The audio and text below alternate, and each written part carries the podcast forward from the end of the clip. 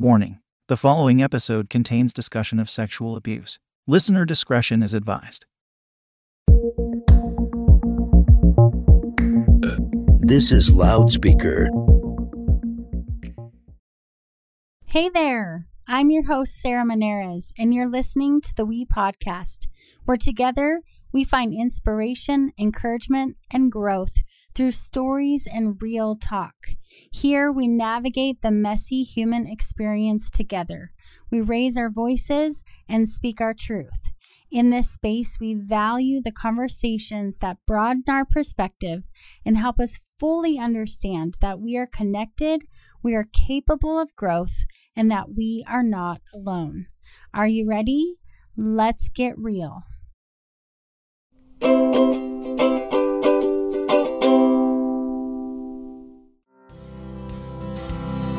You're listening to episode number 109. In this episode, I get to talk with Sarah Caton. Sarah has worked as a biologist and later owned a preschool in Boulder. She's recently made major changes in her life and realized that what she really wants to do with her one precious life is make art, write books, and play music. So she closed down her school, moved into the mountains, and started aiming to support herself with her true passions. Now her dreams are coming true. She has co founded Voices Rising Press, and this year she plans to publish her first book, record her first album, and has started booking music gigs again after a very long hiatus. She's at a place in her life where she lets her heart lead the way and believes love is the answer to every question. By sharing her authentic voice, Sarah hopes to help others heal and follow their own dreams as well.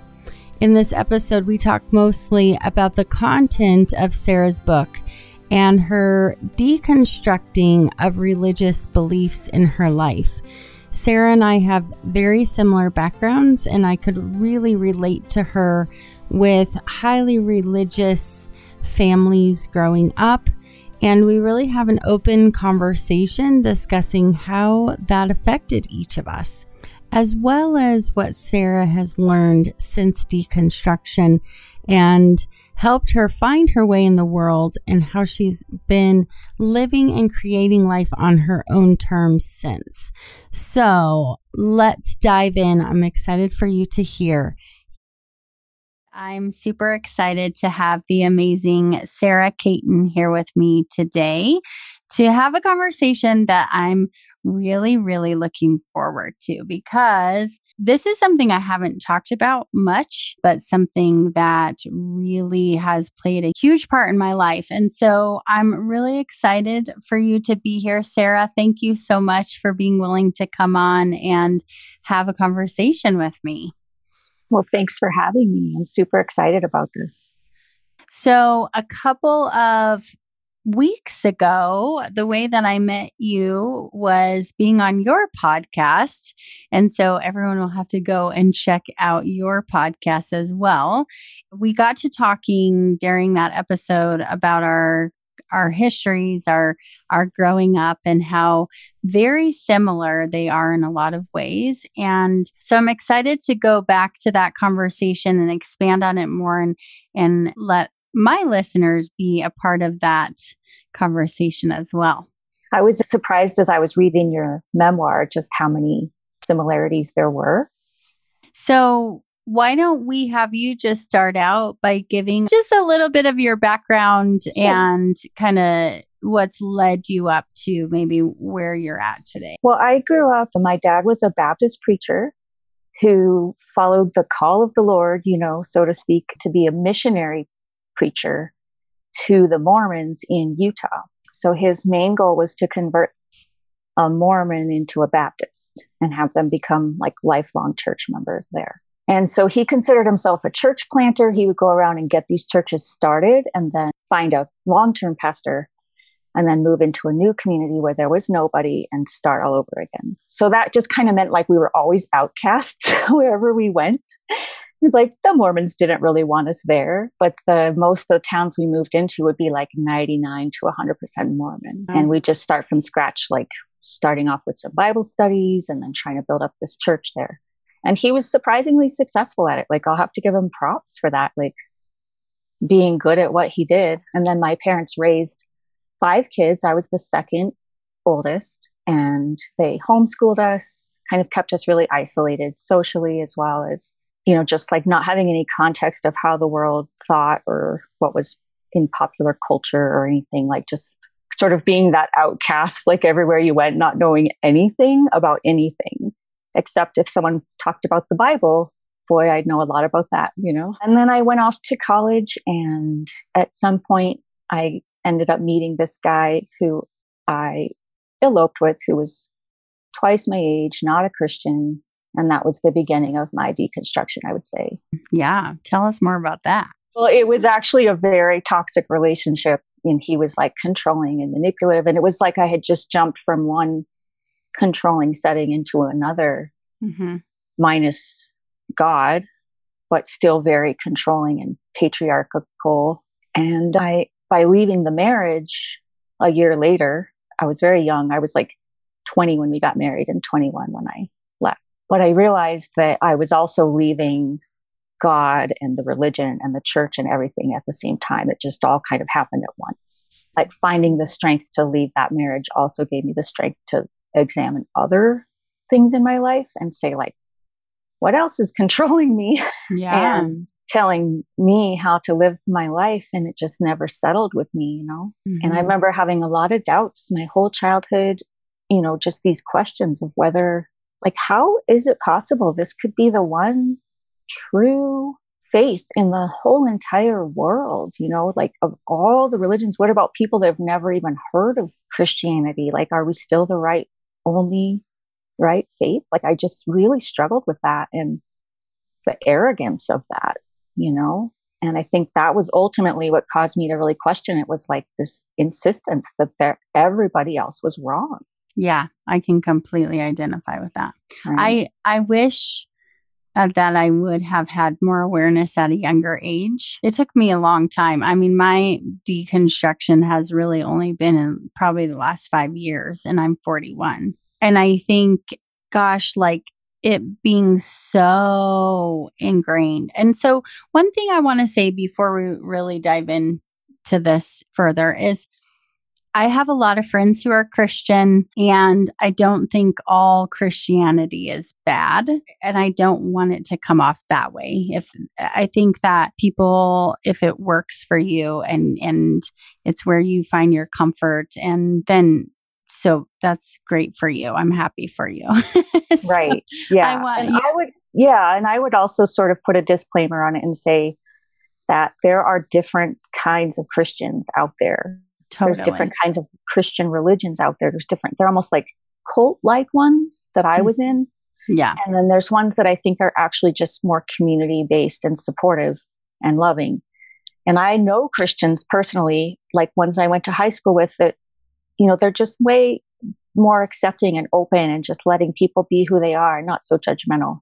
Yeah. And so, like you, I don't condemn all religions and all Christianity. And, and I think there's certainly some that are more controlling and manipulative than others. Totally. Yeah. And it's important to know if your religion is manipulating you or not, right? Totally. Yes.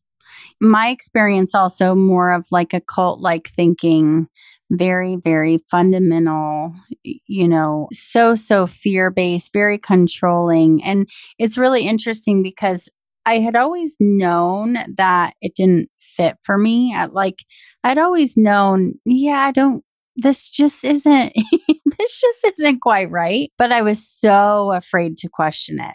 So so afraid, you know, to burn in hell and to all the things that I had been so indoctrinated with growing up. And it a really pivotal turning point for me was there's a podcast one of my friends sent me that I grew up with. We grew up in the same church together. And she sent me this episode, and it's called, it was like about the Bible camp. Mm-hmm. I guess this is a show on Netflix or something. Mm-hmm. And she she sent me the episode where they talked about the Bible camp and she was like this is our childhood. Like they're talking about the way that we grow up. And I listened to it, and it was really probably the first time that I understood that the way I grew up was abusive, that the way I grew up was not normal. you know what I mean? How Yeah. much brainwashing. And I, I was like, oh my gosh, to hear other people talk about it the way that they were talking about it was really eye opening for me. Yeah. And and I do think it takes a while to become even aware. Like I think I was in my early 20s, maybe even close to mid 20s before I even used the word abused like I was abused. It just it just it occurred to me that I had been justifying their behavior the whole time. And then when you really stop and say no, that's abusive like mentally, Mhm. emotionally and physically, you know, like I'm grateful I wasn't sexually abused and I know people that like such as yourself and other people really face that and I think that's extremely awful and I'm so grateful that I didn't experience that. But there's other layers of abuse, you know, there's the like the abuse of being afraid your whole life that your thoughts are going to separate you forever from your family and that you're going to like die and burn this horrible excruciating pain forever like to lay that on a child is so abusive and to make them think that because of something they think that that's just a natural human thought Mhm. is going to create all of that you know and then you question yourself i found myself praying the sinner's prayer like instantly because Mhm. i just thought well maybe it just didn't take you know Mm, totally. Yep. Every time I would do something like I thought, oh, a Christian wouldn't do that. And I would quickly pray that prayer and think, okay, maybe this time it worked. Yeah. I I think I've prayed it about 50,000 times too. because the reality is is we're human, right? And Yeah. yeah. But when it's so ingrained in you that you are a sinner, that you are bad, because that's really the message, right? That I grew up with, like you are you're innately bad. Born that way. Yes. Yeah. And you need saving and rescuing from yourself because you're so horrible. So, how can you then ever learn to trust yourself? How can you then ever learn, you know, to really value yourself? I think Mhm. it's it's pretty hard to undo those things. Right. It's kind of like that analogy of the uh, bricklayer when they lay the first row of the bricks. If that row is laid wrong and crooked and wonky, the rest of your wall that you build off of that is going to be, it's going to be hard to keep that wall, you know, sturdy. And I think that's how, like, when we, the children that are raised in the faith of that controlling fear mindset, that first layer of the brick row gets laid and it's like, you're bad you're a sinner. You're terrible. You were mm-hmm. born this way. There's nothing you can do about it except beg for forgiveness, beg for salvation. And I think when you lay that first row that way, it's so hard for the child then to grow up with a healthy self esteem and a healthy self image. It's like you're battling constantly that view of like, but I'm awful Mhm. deep down. Right. Mhm. Mhm. And I think to unprogram that, that's been my work for the past 20 years, honestly, is trying to unprogram that I'm a terrible sinner and I need saving by this God Father man who is sometimes kind and loving and sometimes judge me, judging and murdering, right? vengeful, wrath, Mhm. full of wrath, I think is what doesn't it say that somewhere? yeah, wrath and jealous and like all these traits they describe God as. And Mhm. it's like if you put those all together, you'd be like, oh, that's a toxic relationship with a toxic person. Like, get away, It's true. Yeah. I'd never thought of it that way.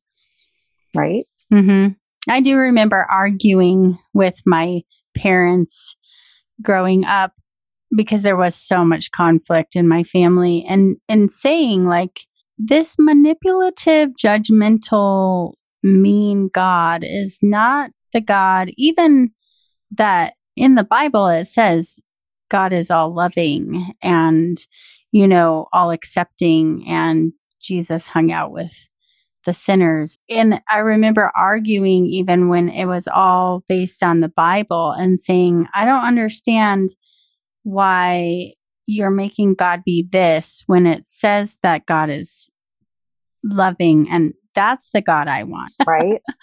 hmm Well, there's that whole the you know the God the Father, God the Son, God the Holy Ghost, and they all these split. It's almost like three personalities. hmm Like almost, I had to think of it as a God with three different personalities, like dissociative identity disorder God, right? And Mm-hmm. one of them is vengeful and jealous and demanding, and one of them is loving and kind, and one of them is like this ghost almost that moves in mysterious ways. You know, that's the only way I could conceive of it as a kid because that's the, you know, the premise is it's supposed to be confusing. We're not supposed to be able to understand things about God, right? Mm. And I remember the thought too that if you were ever to stand in the presence of God, you would die immediately. Did you ever hear that? Yeah. like the veil, or isn't there? Yeah. Like when they went into this one place, The They would- temple. they would die instantly. Yeah. hmm And so there's this idea of like God being this kind of punishing abuser if hmm you don't respect him enough or obey. And then on the other hand, oh, loving, forgiving God. But then that, again, that just sounds like someone who's gaslighting you and doing the love bombing and abuse cycle. Like, oh, I love you. Come over here. I'll abuse you. Yeah.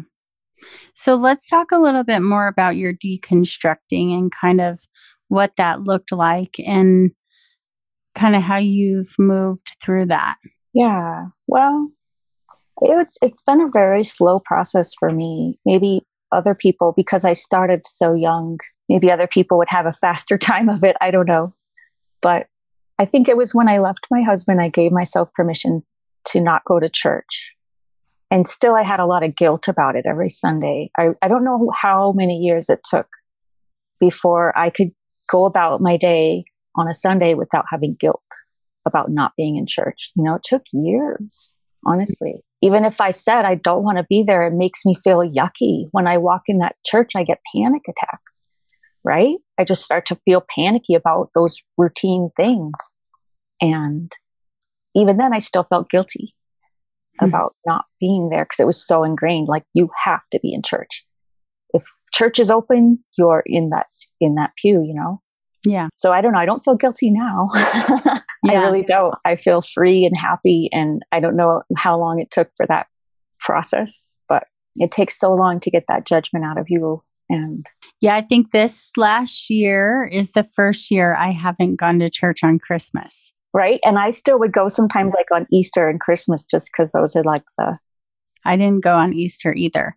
And it Mhm. was a very conscious decision. Like I this is not what I believe. This is not in alignment with me and I'm not I'm not going to go because I think I had that awareness before, but it was still that pressure or the guilt like mm, I at least need to go on the holiday, right?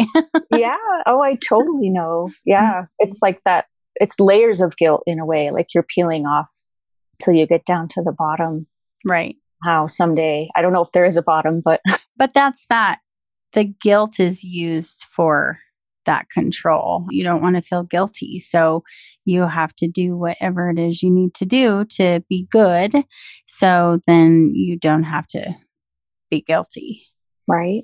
Mhm. And then there was that concept of, of a God always watching me and always knowing my thought, not only my thoughts, but my actions at every point. And so it almost feels like you have a boogeyman watching you who's going to report you, you know, or see right through you if you try to pretend like, you know, you were somehow different. And I don't know how long it, again, it took years to stop believing that there was an overseer Mhm. over my actions and over my thoughts at all times, sort of recording it all in this. That's what I was told, anyways, that all my thoughts and all my actions were being recorded Mhm. and they would be brought up at Judgment Day. It's funny as you're saying that, I'm also thinking about Santa Claus. Yes. and Santa Claus It's triggers me, honestly. He's the same sort of, yeah. We, I've not ever, I didn't teach either of my kids about that Santa Claus was real. We never did like Elf on the Shelf or any of Mhm. that because I felt like all I was doing was lying to them. And then also that creepiness of, yeah, you're always being watched. Somebody is always deciding whether you're good or bad. I, oh, yeah. Yeah. It does have creepy watcher vibes. And I also have never taught my kids about Santa. I co parent, and my son's dad really wanted to. And I was like, okay, you can have it be your thing, you know? And he kept questioning me about it. Mom, do you think Santa's real? You know, what do you think about Santa? And I just would say, I don't know. I've never seen him before. So, you know, I just kind of like pass it off as much as I could. Uh-huh. So I, didn't, I didn't want to crush him, but I just didn't want to be the one that was like perpetuating the lies because they just felt so much like the religious lie of God and everything, you know? Totally. Which, mm-hmm. again, if people want to believe in that if that's comforting and it works for them i have no judgment about that. Like mm. like not to put down people that believe they're being overwatched by a god and they find that comforting because for some that may feel like oh good i'm so glad that someone's watching over me and yeah. Yeah. I think the thing too and and maybe it'd be helpful to talk a bit about like what makes it cult like like what is the the edge right? Like where you get mm-hmm. into this is this is a way of believing that's beneficial for me and it's positive to this is a way of believing that's controlling me and making me fearful and is more of a cult like culture to it. For sure. I don't know where the edge is but i would say not allowing your kids to have any choice is way beyond the edge for me mm-hmm. of saying to your kids like this is your only choice and you're out of the family if you don't believe it that's a big distinction for me is the ability to challenge it like mm-hmm. the ability to say this is what we believe you you do your your research you know you see how how it feels for you if it resonates for you and allowing the challenge like i was never allowed to it was definitely a, a bad thing to learn about other religions, to learn about the way that other people believed. It was always so, oh, if you do that, it's it's witchcraft or it's scary, like it's gonna it's bad, bad stuff. And so not allowing you to say, I want to challenge this a little bit, right? I want to see what else is out there. I want to learn. I want to understand and that knowledge is definitely something that is i was going to say discouraged but i i think it's that's not More a strong enough word discouraged is a nice way of putting it sarah yeah that's true yeah i had full on you know i was fearful of questioning and i was afraid they would find out i thought differently than them mm-hmm. I, but i was really grateful i had a brother who was close to me. He was like my best friend. He was only a year and 11 months younger. And we kind of had this little doubters pact, you know, where we could talk to each other about if we had doubts or if we had any questions, we could sort of bounce it off of each other and we wouldn't rat each other out.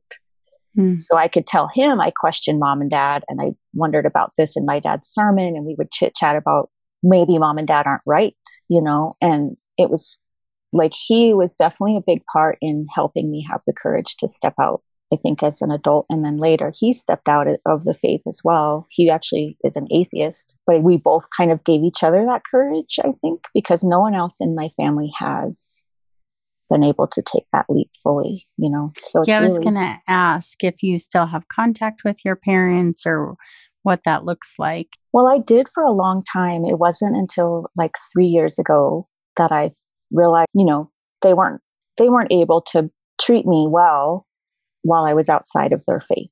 Like it just couldn't. I tried for 20 years.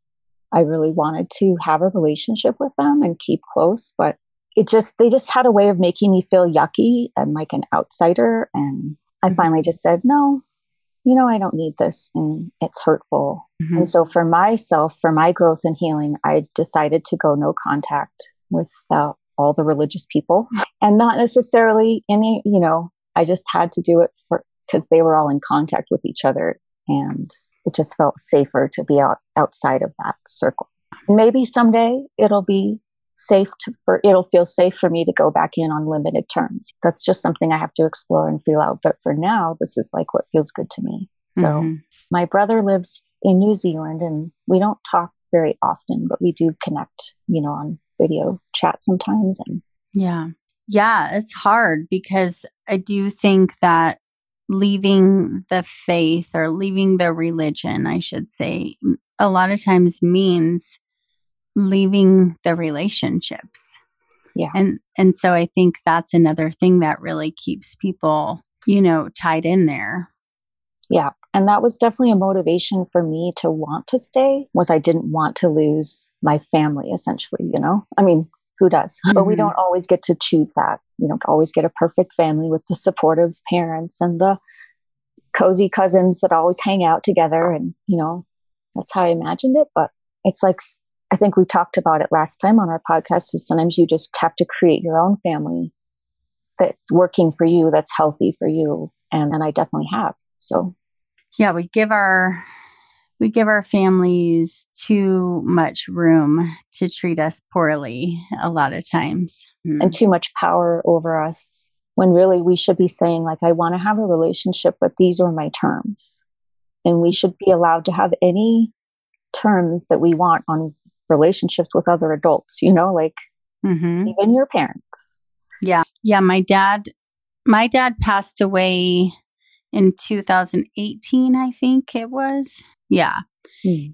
and up until his death, I still very much wanted to please him. I wanted him to be happy with me. It was really, I had, I had started challenging that, but still it, it constantly went back to his approval, right? Constantly seeking and wanting his approval. And after he passed away, it was so interesting because it was like this space opened in my life that wasn't there before right? Like this this space had been so much energy and space had been taken up with that fear of him not being happy with me or that fear of upsetting him right? And once he was gone that was no longer there.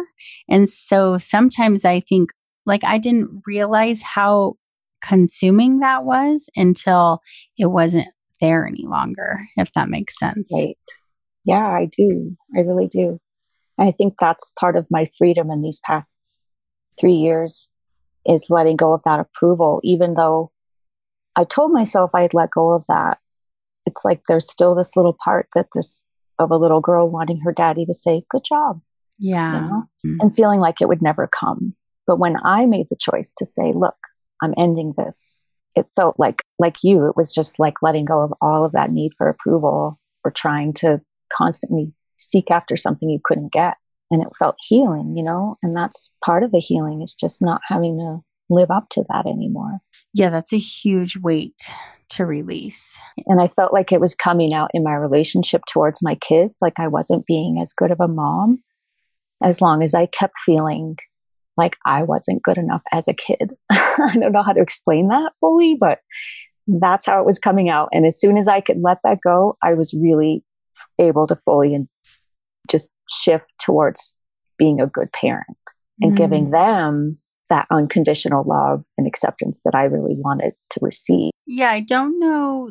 I don't know that the desire for a healthy relationship with parents ever totally goes away either. I mean, I think it's it's probably something that's always there cuz I know like holidays when I see people posting their big family gatherings, you know, on social media or you know their their families doing things together i still get this twinge of sadness or jealousy a little bit about the fact that that's not how my family is and i don't know if you can relate to that at all but i'm like will that ever go away i don't know i think i've just got to a place where i accept it and notice it like this is something that feels sad for you and what do you need to do with that you know sadness Exactly. And and I think the key is like you said accepting it because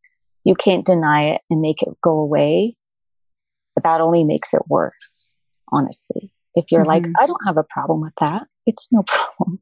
like, no, you can look at it and say, yeah, those Mother's Day ads sometimes make me feel a little bummed out because they're like, everyone loves their mom. And, or, you know, mm-hmm. everyone's mm-hmm. mom deserves a love from you. And well, I just figure though it's like seeing an ad for race car drivers when I don't own a race car. It's just, it's not for me.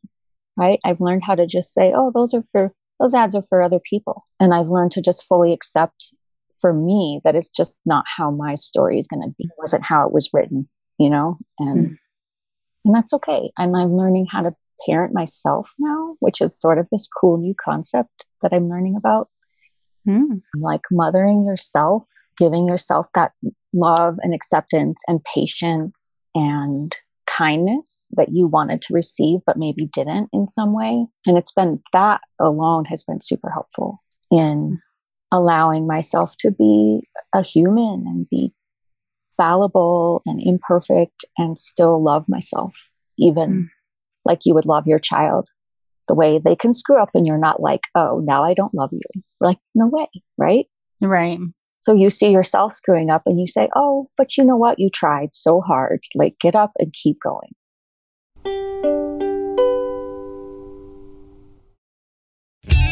You're listening to a podcast on the Loudspeaker Network. To find other podcasts and unique programming, visit www.loudspeaker.fm. Loudspeaker, diverse voices, unique sound. Hey, I'm Carmel Holt, inviting you to join me for Sheroes Radio. Each week, we amplify female identifying voices in music across genres and generations. Our playlist and weekly interviews celebrate the trailblazers and the visionaries. Listen to Sheroes Radio every week on your favorite station. Follow Sheroes Radio on Instagram and Twitter, and be sure to check out SheroesRadio.com. Tune in and turn up the volume.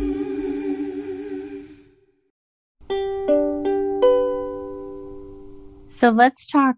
I I just love to know a little bit more about you know what what you've learned since the this deconstruction and what's helped you find your way you know, it's when you're given such a rule book from the beginning to follow. That's something I've kind of struggled with too. And I still, I still am like, I don't know. I'm not quite sure what I fully believe at this point. I don't, and, and maybe it's good to constantly question. But when you're given a rule book, how do you, I mean, what has been helpful for you? What has that process looked like for you?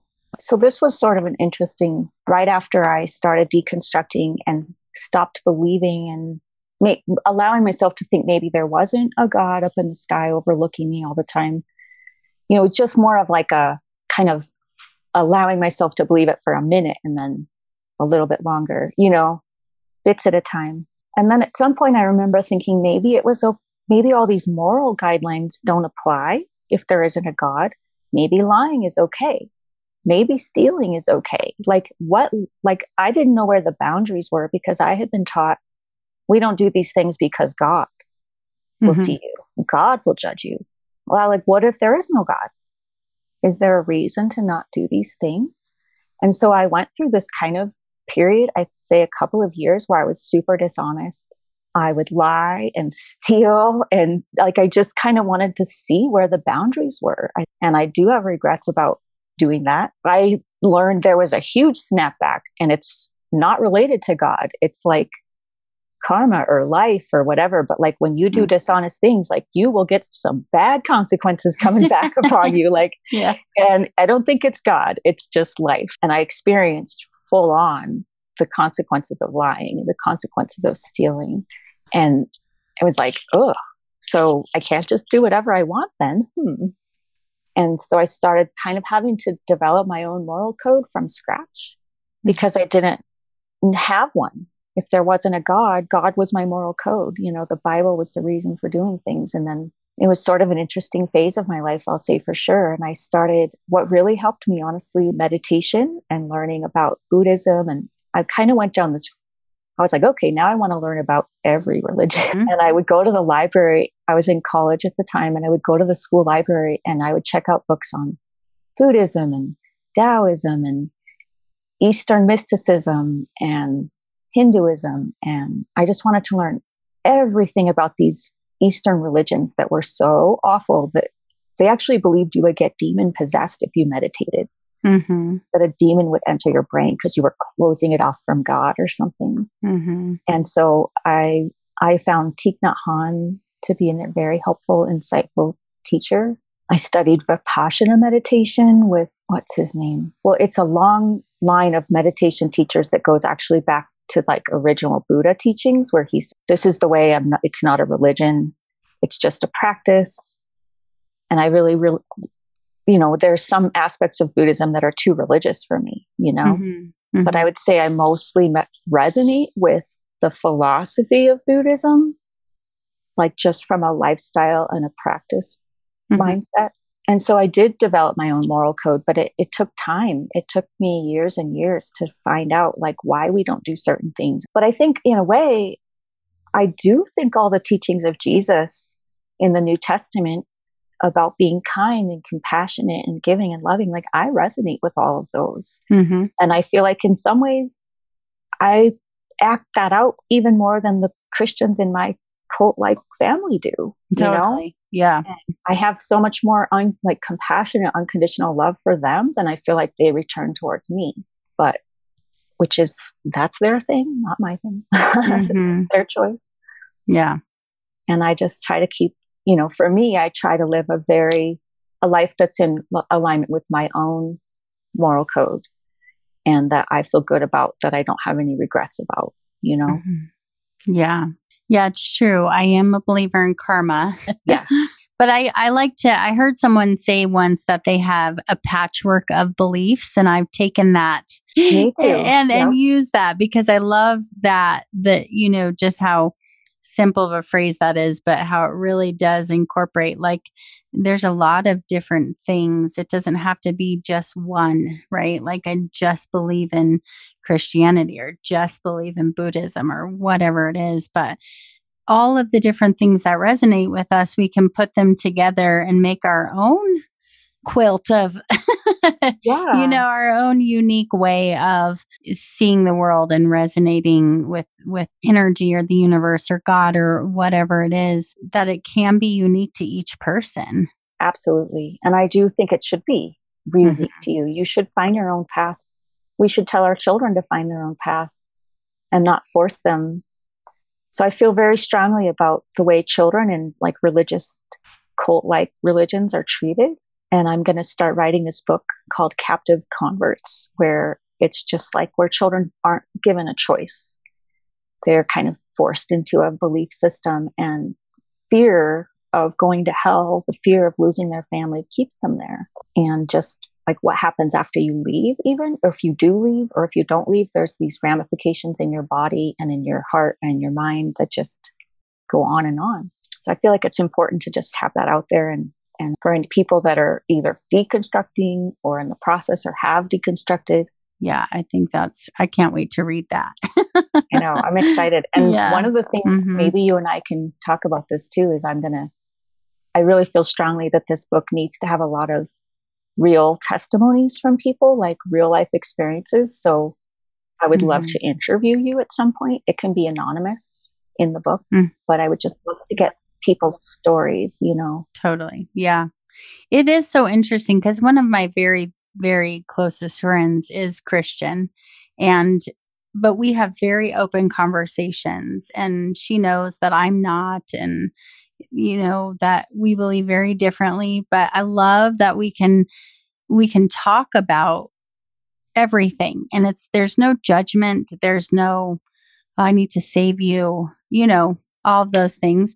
But even though she's a christian i tell her about things that i was told as a child or things that i had to do or believe or and she's like beside herself. Like i so i think even a lot of christians don't know or understand just how damaging it, it really can be. Yeah. And I think as it's like the fundamentalist side of it that's the damaging side, you know. Mm. I certainly know there's children that grow up in families that are Christian, but they aren't forced that way. They're just given that choice. And I think that's the healthy way to do it. And so, you know, it's like being sensitive to the fact that there is a healthy way to do it. And there's a lot of people that don't do it in a healthy way and kids get hurt. Yeah. And that's the re- that's the audience that I'm going for, right? Yeah. Really making kids victims and really breeding kind of that victim mentality. Yeah, for life. Yes. They go on to get into toxic, unhealthy relationships. They go on to develop emotional problems and mental health issues and body image issues. I know that that belief that you aren't good, you started bad and that you're always going to be bad, it can come out in eating disorders. It can come out in self harming behavior. Like all that comes from that core belief of I am no good. I am not good enough. Mhm. And even when you leave the religion or the faith, you might still be operating with this underlying belief that you don't even realize is there of being not good enough or not worthy. Mhm. And it just comes out in all these ways. Right? yeah. So we have to heal it. We have to look at it and examine it to really fully heal. Yeah. I I think my my mom is very much victim. And I really think it all stems back to the religious piece and and it's constantly like I have no control over my own life. It's all God, right? God has all of the control. I have no power in my own life. I have no ability to make my own decisions. Um really disempowering in so so many ways Yeah. and i yeah i wasn't it wasn't until i was in my 20s that i realized well when when i went to school that i realized you could have your own personal power that you you could make your own choices like you had power over your life and the way it it turned out Right. And that Mhm. wasn't all just giving it up to God and then trusting and going along with whatever He said. But there is that lack of personal power where you're encouraged to not have personal power. yeah yeah there's a book called i am my own have you heard of that one I've been wanting to read that one. I've heard of it. Yeah. It's one of the earlier books that I read when I really just started allowing myself to dive into the questioning. And it's really good, but really opened my eyes to the fact that we're taught we're not, we don't even belong to ourselves, you know, from day one. And I think that that also, in addition to that, I'm no good. Someone else owns me. I don't belong to myself. Mhm. That also it leads to so many of these issues that come out through our whole lives of like really not stepping into that power for ourselves, saying, Mhm. I choose this. I believe this. This is what resonates with me. And be really standing in it, you know, standing in your own power. And for women, especially in religion too, I feel like the women, the women are just given an even lower level of power on the whole hierarchy. And I remember hating being a girl, honestly. I felt it wasn't a gender issue because I definitely felt like a girl, but I just didn't want to be a girl because they didn't have much power. You know, I was worried that I was just going to be controlled my whole life by a husband, by a preacher, by a God. Yeah. Yeah. I can, I remember saying, asking my dad, why can't women be leaders in the church? like, why can't women be preachers? I don't Right. understand. Yeah, I remember having those conversations too. Like, wait, Mhm. what? And as a girl, you process that. You're like, wait, so for me, that means I won't ever have a leadership position except over other women, maybe. yeah. they would let women teach women or kids. Yeah. I think there's a little part of that that made me just want to say, oh, yeah, watch me. Watch Yeah. me. The little rebel in you. she was always there. I know. I know. My parents, they never, they tried to beat the rebel out of me. They called me a free spirit, but not in a nice way. Mhm. Like, oh, she's a free spirit, you know. yeah. and they wanted to get that out of me they wanted me to to break my spirit and and they tried super hard you know i Mm. did get we we got spanked you know but in somewhere between beaten and spanked, I would say. And there was always that just fear, you know, almost a bullying like energy of like, don't do this or this will happen, you know, always. Yep. I got hit over the head with a Bible when I was, I don't remember how old I was. I think I write about it in my book, but yeah. Yeah. Uh, I really resonated with that scene actually, because my dad would just like come out of the blue and just like flick us on the head when we were doing something he didn't like. And it would mm-hmm. shock you. You'd just be like, oh, you know? Yeah. Like you have no idea. There was never talking, like talking, hey, you know, that's, that maybe isn't very nice to say, or maybe you could try saying something, whatever. There was no explanation ever. It was just, right. Just go for the, yeah. Yeah.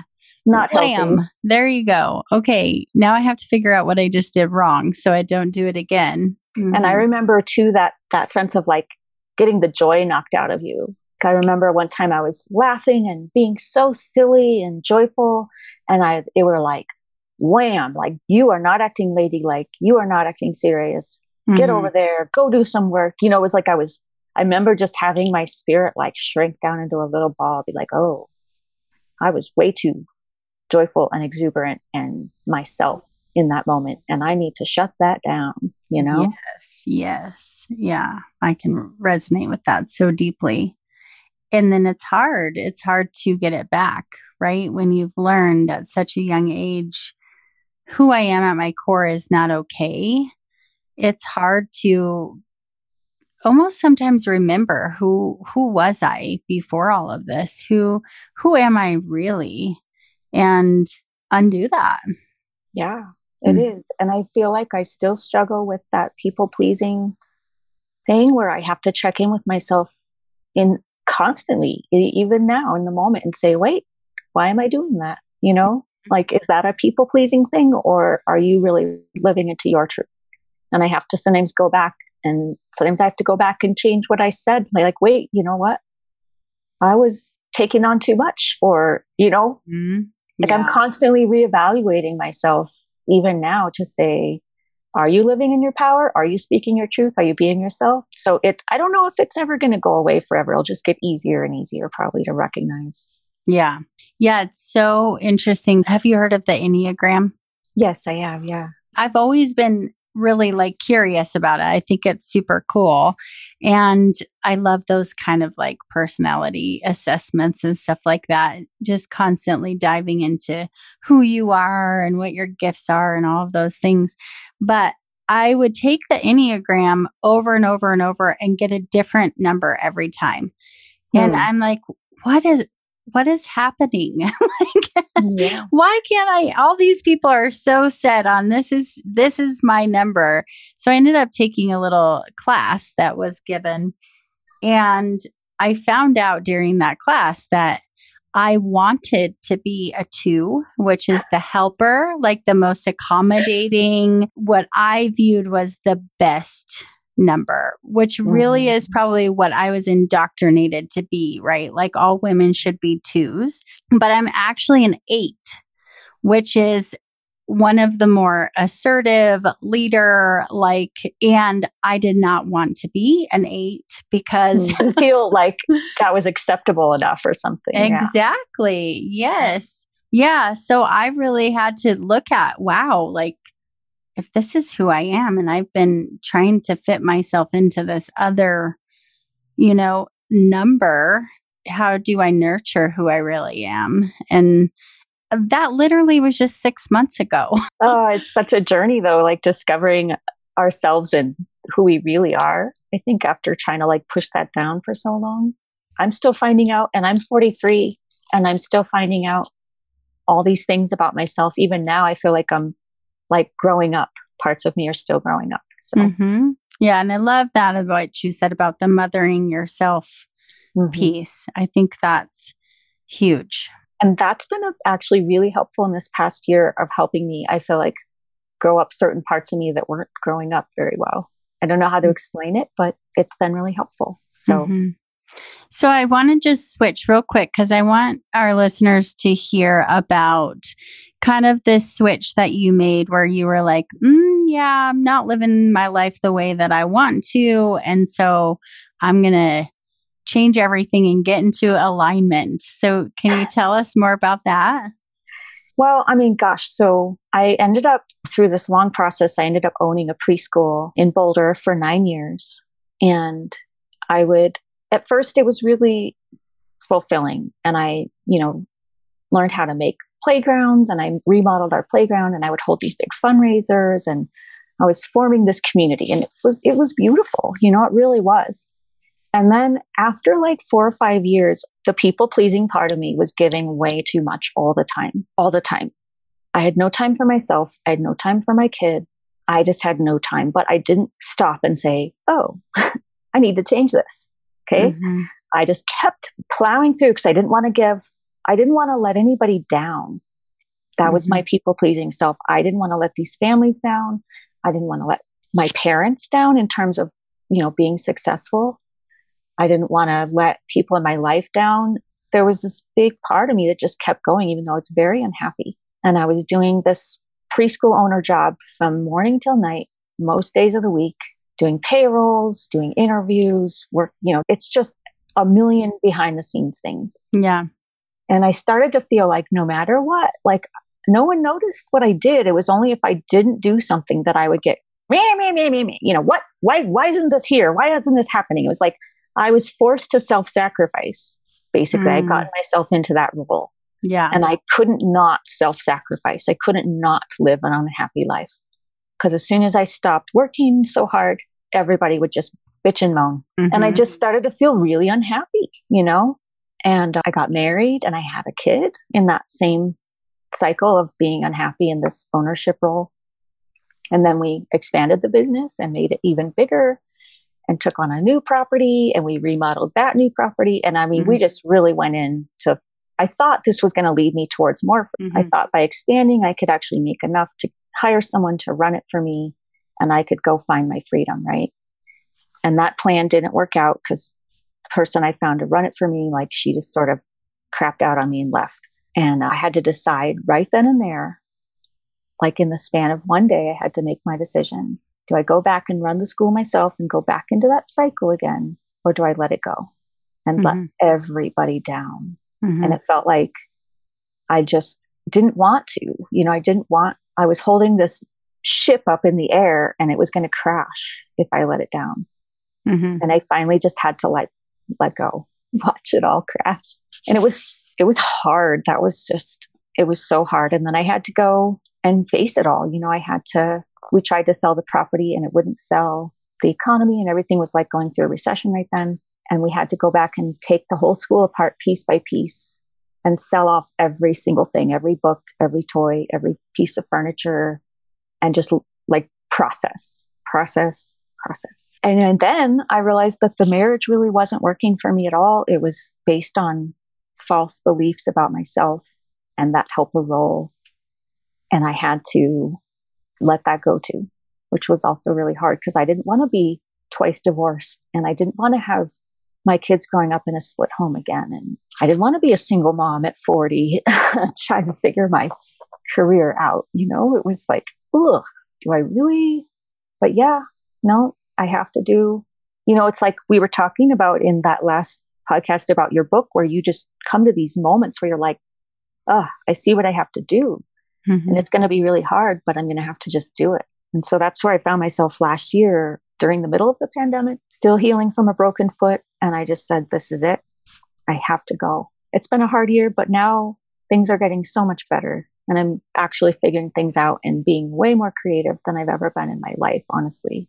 Mm-hmm. Like this great outpouring of creativity and freedom to say what I want to say. And starting this publishing company with Shelly and actually starting to like my memoir is going to be edited next month, Yay. which is scary. It feels like, okay, so sometime this year, I think I can get it out there, you know? Yeah. And so you've moved into this stuff is heavy. I don't want to, like all these things you don't want to carry anymore into your creative space and you're singing because you're also a singer, mm-hmm. right? Yeah. yeah. And writing songs, I have to say, writing books, being creative is a really great way to like get that pain and that healing process, like work through it. Like Mhm. I've written songs about my family, about my growing up, my mom and my dad. I've written this memoir. I write, I mean, just for me, creativity and songwriting and any kind of writing actually just is my platform of getting it out. For some people, like art might be their platform or maybe something physical or tattoos or whatever. Like it, there's lots of ways to express that, but I feel like it just has to be expressed somehow. It's definitely he- healing to express yourself. Yeah. And to be able to express yourself without the limitations of what is this Mhm. person going to think or that person. I think when I did release my book, I wrote that book still with some fear of what other people are going to think. I think now, like if I were to go back and rewrite it, would it be different? You know? To think about. Yeah. That'll be the next one. Yeah. but just being able to move into that alignment, I think, is so powerful. So, as we kind of wrap up, if you were to give people some tips, right, from the deconstructing and moving into your power and who you really are, what you really want to be doing, could you think of like, here are my top three tips? I'll just say what worked for me and people could take that or leave it, you know? mm-hmm.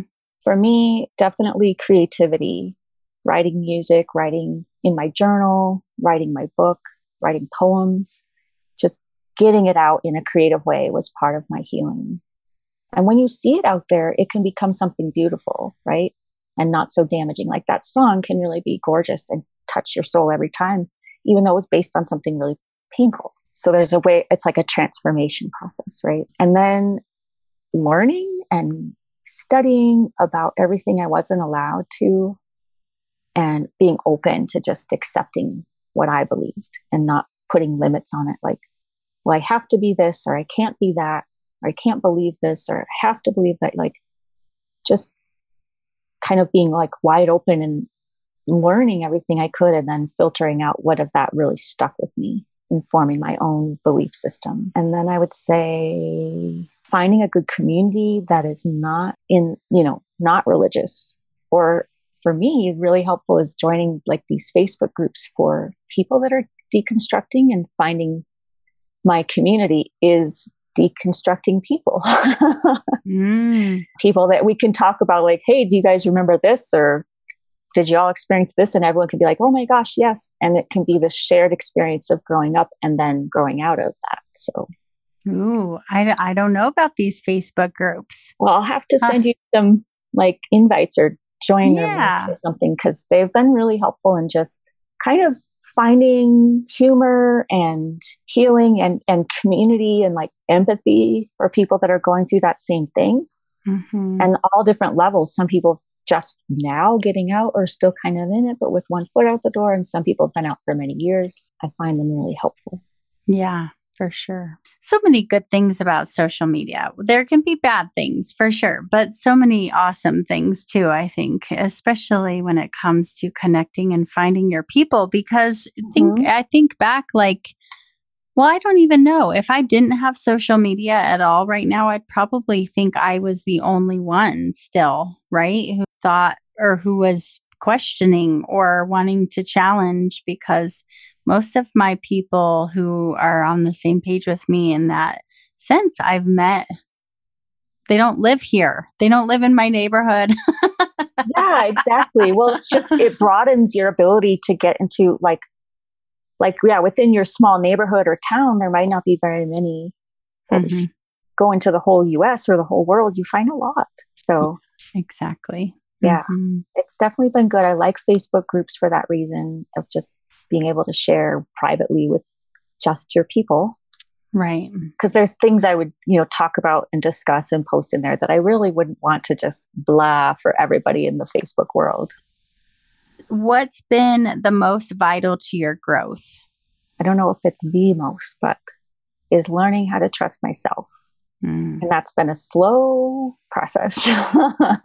Feel like that's been my biggest hurdle even now, and one that I talk about with my therapist who has been really helpful.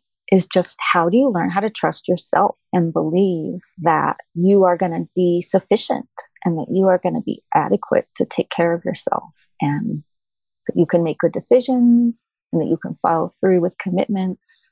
Those sound like things we should know, but I haven't known them my whole life. And I haven't known like trusting people, trusting relationships. I've had some really terrible experiences. One of my biggest hurdles is learning to trust who I choose to form a relationship with as a friend or someone in the community or you know mm. i find myself going oh should i trust them though because in the past you know right. you haven't made good decisions yeah mm-hmm. so that's it's a journey though it's not yeah. a, it's not a arriving at a destination being like that's it i've got it totally yes right mm-hmm. there's lots of three steps forward five steps back I have a hard time trusting other people. I have a hard time trusting myself. And it's absolutely vital to, tr- to be able to trust ourselves. And that's really what's helped me with anxiety and working through anxiety is realizing, you know, no matter what, I can trust myself to respond the way I need to respond if that thing were to happen. Right. And I wonder sometimes how much anxiety comes from that lack of self trust. Oh, like yes. how much of my anxiety that I get is coming up from that. So much. Mm-hmm. For me, at least, it's really stemmed from that. Yeah. Mm-hmm. I actually, I woke up in the middle of the night with severe anxiety and I couldn't even place, I was like questioning all these things. Like, I realized I was wondering if I had done something wrong. And mm-hmm. I was mm-hmm. rehearsing through my brain, like, did I forget something? Did I do some, something wrong? And I don't know. Yeah. I finally just like meditated and tried to think of other things and went back to sleep. But yeah, it's so programmed. Walking away from this podcast, what do you want to make sure that people know? Gosh, I don't know. Mainly that we're all on our own journey. And wherever you are on your path, you can just start where you are. If you want to trust yourself more, like you can start now. And there's no limits on you. You can do whatever. I think I grew up with a lot of limits on what I could believe, on what I could do, on what I could say. And even though there are consequences if you're choosing the wrong choice, like we should all have freedom to make a choice, right? Mm-hmm. And experience consequences if we need to. But just really like owning into our own power and being like, I'm going to make a decision for myself. I'm going to make a good decision for myself to have the power to do that. Thank you for listening to the We podcast. What a wonderful conversation. This is really the first time I've talked openly and publicly about my feelings surrounding my experiences with religion and how it has affected me. It's always helpful to be able to talk with someone who truly gets it. I know it can be a touchy subject to breach, and I hope that it brings you nuggets to think about and insight into your own life, no matter what that means for you. As always, I'd love to hear your thoughts, takeaways, or favorite moments from the episode. So, post the episode on social media with your biggest ahas and make sure to tag me so I can see and interact. Also, make sure you're following me and the We Spot so we can stay connected. This show is produced by Loudspeaker Networks. Also, credit to my talented daughter for creating my show music. You can find more of the We podcast as well as many other awesome things on the network at loudspeaker.fm. If you heard something that touched you, don't forget to share with your friends. Remember, your story makes you who you are. Speak your truth, show up for the hard conversations, choose growth, and always know that you are not on this journey alone. See you next time.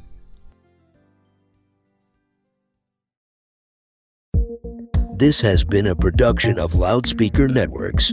For more on this and other programs, visit loudspeaker.fm.